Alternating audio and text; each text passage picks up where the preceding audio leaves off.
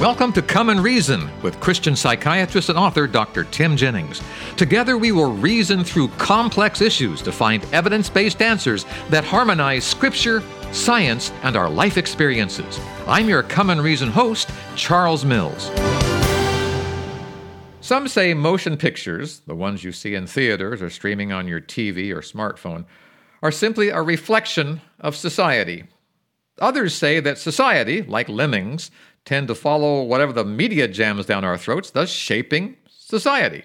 But one thing is for certain there is a synergy between society and our make believe heroes on the glowing screens. Here to explain is Dr. Tim Jennings. He joins us today via Skype. Dr. Jennings, what's up with our movie heroes these days? Well, there is a larger reality behind the scenes between mm. God and Satan, between good and evil, mm-hmm. that the human species has an awareness of. Even without all the precise details of the Bible, there is a a consciousness, if you will, an awareness of right and wrong, of good and evil. And that storyline is coming through in various media, books and movies, mm-hmm. particularly with dying and rising, resurrecting yes. saviors or heroes. Yes. The story of Jesus Christ, our Savior, is coming through in these various media outlets. Over and over again, the story keeps coming through, yet it often gets turned in the media where the dying, rising Savior does not actually use the methods of God and represent the character of Christ, but ultimately uses Satan's methods, and thus Satan is deceiving the world to accept a dying, rising Savior, Jesus, who looks like Satan in character and will use the methods of coercion, force, and power to kill his enemies. And we can talk about that if we go through some examples in, in the cinema about how the world is being shaped to look for the Messiah to come and do those very things. But let's give some examples from, from the cinema yes. of this dying, rising Savior. Yeah. Star Trek Trek 3, The Search for Spock. Mm-hmm. And I want to show the, the similarities and how the great controversy theme comes through. Spock was a half human, yeah. half non human from the heavens. He was from a, another planet, Vulcan. And in this particular movie, he sacrifices himself for the brotherly love for Captain Kirk and the rest of his crew. And as Spock makes his sacrifice to save others, he recites the Vulcan proverb the needs of the many outweigh the needs of the few. Mm-hmm. And then he is resurrected in the next movie, dies at the end of one, resurrected in the next, and goes on and helps uh, Captain Kirk and the others hunt down the evil forces in, in the universe. Yeah. The next movie is The Matrix. Neo is our hero. And uh, in this particular movie, humanity is at war with the loveless sentient machines that have created a virtual world in which almost all humans are plugged into, and they can't see the real world behind the matrix. And you think, in the Bible terminology, darkness covers the people, gross darkness the people. There is a cosmic reality that we are blinded to. This is what's being depicted in the Matrix. Our hero Neo wakes up from the virtual world to see the real real world behind the scenes. And when one of his friends is taken captive and, and being tortured, Neo re enters the virtual world to save him. And in his battle with evil forces, he dies. But the love of his girlfriend, interestingly named Trinity, hmm. reaches him. His heart starts again. He arises and now has powers capable of destroying the enemy agents. Next movie, Lord of the Rings, Gandalf. Gandalf is initially known as Gandalf the Grey, a wizard who was considered one of the least of the wizards. Yet, in many of the Middle Earth countries, he is known by many names. And you think about how in the Bible, Jesus is known by many names.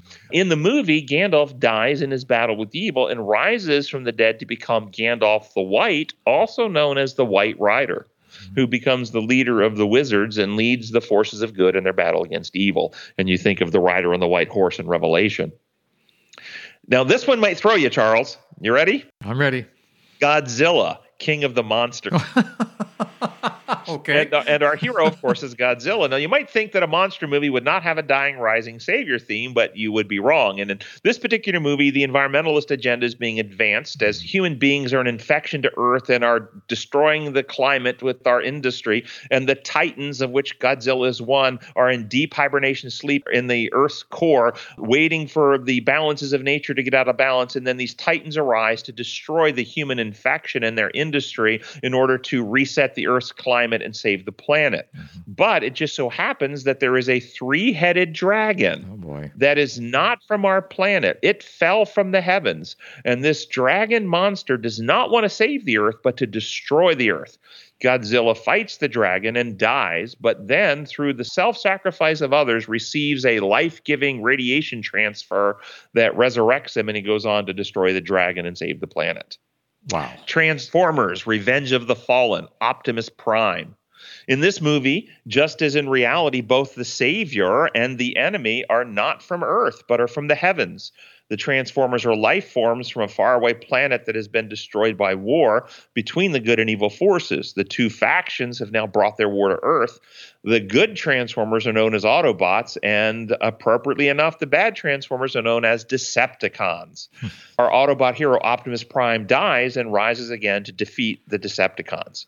And then the last movie we're going to talk about is probably the most famous and most successful of all of the movies Harry Potter. Harry Potter. Harry Potter is a franchise worth over $25 billion. Mm-hmm. Seven books, eight movies. Our hero Harry in the very opening story, first book, loses his loving, self sacrificing parents who die in order to protect him from being killed as an infant. He is raised by earthly, self centered relatives.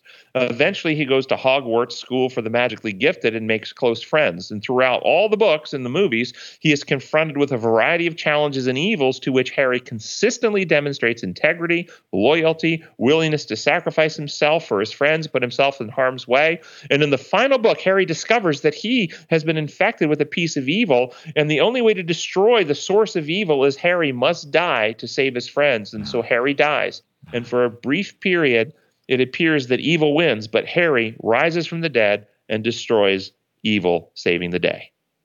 Whew. You know, I'm a writer, and uh, when when you talk about all these stories, those writers that did all that stuff, they had quite the imagination. And my question to you is, did they have an agenda? Did they were they aware of what they were doing and the perspective they were putting on the story of Christ and his death and resurrection? Were they aware of that? I don't really know how, uh, their personal insights into what they were trying to achieve. My point here is that the dying rising savior thing, I think I've made the case just with these, and there's more. There's many yeah, more. Yeah. But I think I've made the case the dying rising savior theme resonates yes. with the human psyche. Yes, yes. And it makes billions of dollars in, in in the in the entertainment and media industry. This theme resonates and it comes around and around and around. And I'm going to suggest it resonates because it is a reflection, a shadowy, dark reference to the reality of which we're all caught up in. Mm. Throughout ancient history, Satan has always worked to misrepresent Christ and to present false messiahs. I hmm. think these dying rising movie saviors are false representations because they always end up using Satan's methods to kill the enemy. In ancient times, Baal that we read about in the Bible was the son of El, as in Elohim or El Shaddai, and was the God of creation and weather, the Almighty, the Lord of the earth, who brought rain and thunder and fertilized the earth. He fought against the great serpent Leviathan. He fought against the God of death known as Mot. And in Baal's battle with Mot, Baal dies and rises again to bring life to the earth. This was Baal worship. But Baal required appeasement. If you didn't appease him with sacrifices, he would hurt you, torture you, or punish you. And thus, even though you have so many elements that represent the true Savior, the core characteristics and practices are Satan's methods. I won't go into some of the other ones from pagan mythology, but they have the same features happening.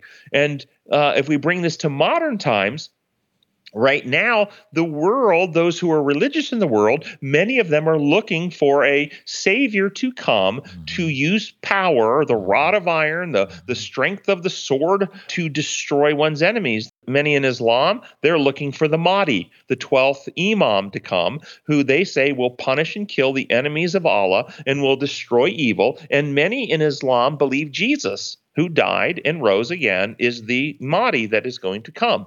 And many Christians actually see the same thing. They think Jesus is coming with a rod of iron to punish the nations using the power of force and might simply to coerce and punish. This is paganism. This is not the God that Jesus revealed. Well, Going forward here, Dr. Jennings, if we are completely inundated with this in the media and on television and radio and, and in books and, and, and movies, How do we deal with it? How do we protect ourselves from this type of distortion that's happening around us?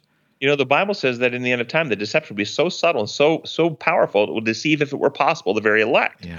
And this is how this is happening because everybody's being conditioned that this is what righteousness looks like. Yeah. Righteousness in the human world, the rule of law, the way human governments operate, it's righteous to kill and punish evil people, yeah. and you have to use power of might to do it. That's what people think is righteous, but that is not righteous because the root of this is people have accepted a lie that God's laws are no different functionally than human laws. We have to come back to worship God as creator, the builder of space, time, energy, matter, life. His laws are the laws upon which reality are built. And when you understand that, then you understand that deviating from any of God's laws injures, destroys, damages those who break those laws. If you jump off the Empire State Building, God doesn't send an angel to break your leg. If you jump in an ocean with 50 pound weights on your feet, God doesn't send an angel to drown you. The destruction comes from being out of harmony with how God built life to operate. And thus, God is the Savior, restorer, restorer, healer to put us back in harmony, writing his law in our hearts and minds, not the source of afflicted pain and suffering. That is Satan's view of God, that he is the source of pain and suffering rather than the source of life and we are believing just like Adam and Eve. We are really no different than Adam and Eve. We're believing the lies, wouldn't you say? And lies believed break the circle of love and trust. If you were in a loving marriage and somebody told you a lie that your spouse is cheating, and even though your spouse is still loyal, if you believe the lie, mm-hmm. your love and trust is broken. Your heart is broken. You have fear and selfishness. You're now wanting to protect yourself from the spouse you believe is cheating on you. This is what Satan's power is. He is the father of lies, and as he tells us lies that we believe about God, then we become afraid of God and we create theology theologies that are designed to protect us from God.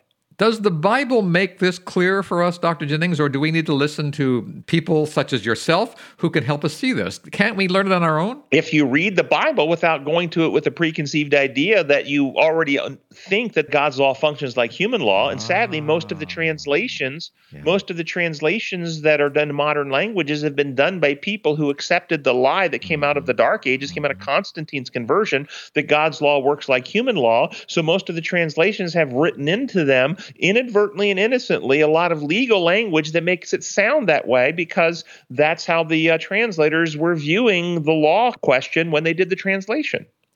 You know, Dr. Jennings, I wish there was a, a Bible, maybe even a paraphrase that would be available to us that we can find the real God, the real beauty. Oh, wait, is there one like that? Yes, it's the Remedy New Testament, and it's available as a free app yeah. for any of your devices. Just go to the App Store and put, type in the Remedy New Testament, and or you can go to our website and you can access it there. Or if you want a print version, print versions are available for sale on Amazon. But the uh, the digital version is available at no cost. The Remedy New Testament, which took me 13 years to paraphrase through the lens of God as Creator and His laws, design law. And what I like most about when I read through the uh, the Remedy New Testament is that it makes sense. It is right, it is healthy, and is reasonable.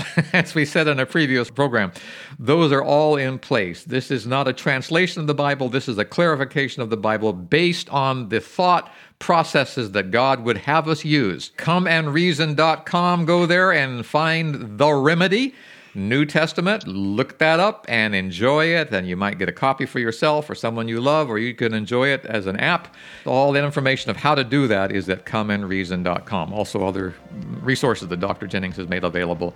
It is eye opening and it is heart melting, I will have to say, when we learn the truth about God. Not what the world is saying about Him, but what God is saying about Him. That's all at comeandreason.com. Dr. Jennings, always a pleasure to have you with us. Thank you so much. Always enjoyable, Charles. Thank you. And until next time, this is Charles Mills along with Dr. Tim Jennings wishing you God's presence in your life. Goodbye, everyone. Thank you for spending time with us today. To continue the journey, I urge you to visit comeandreason.com. Here you'll find many excellent resources to help you gain a deeper understanding of the God we all love and serve. That's at comeandreason.com. This is Charles Mills, along with Dr. Tim Jennings, inviting you to join us the next time we come and reason together.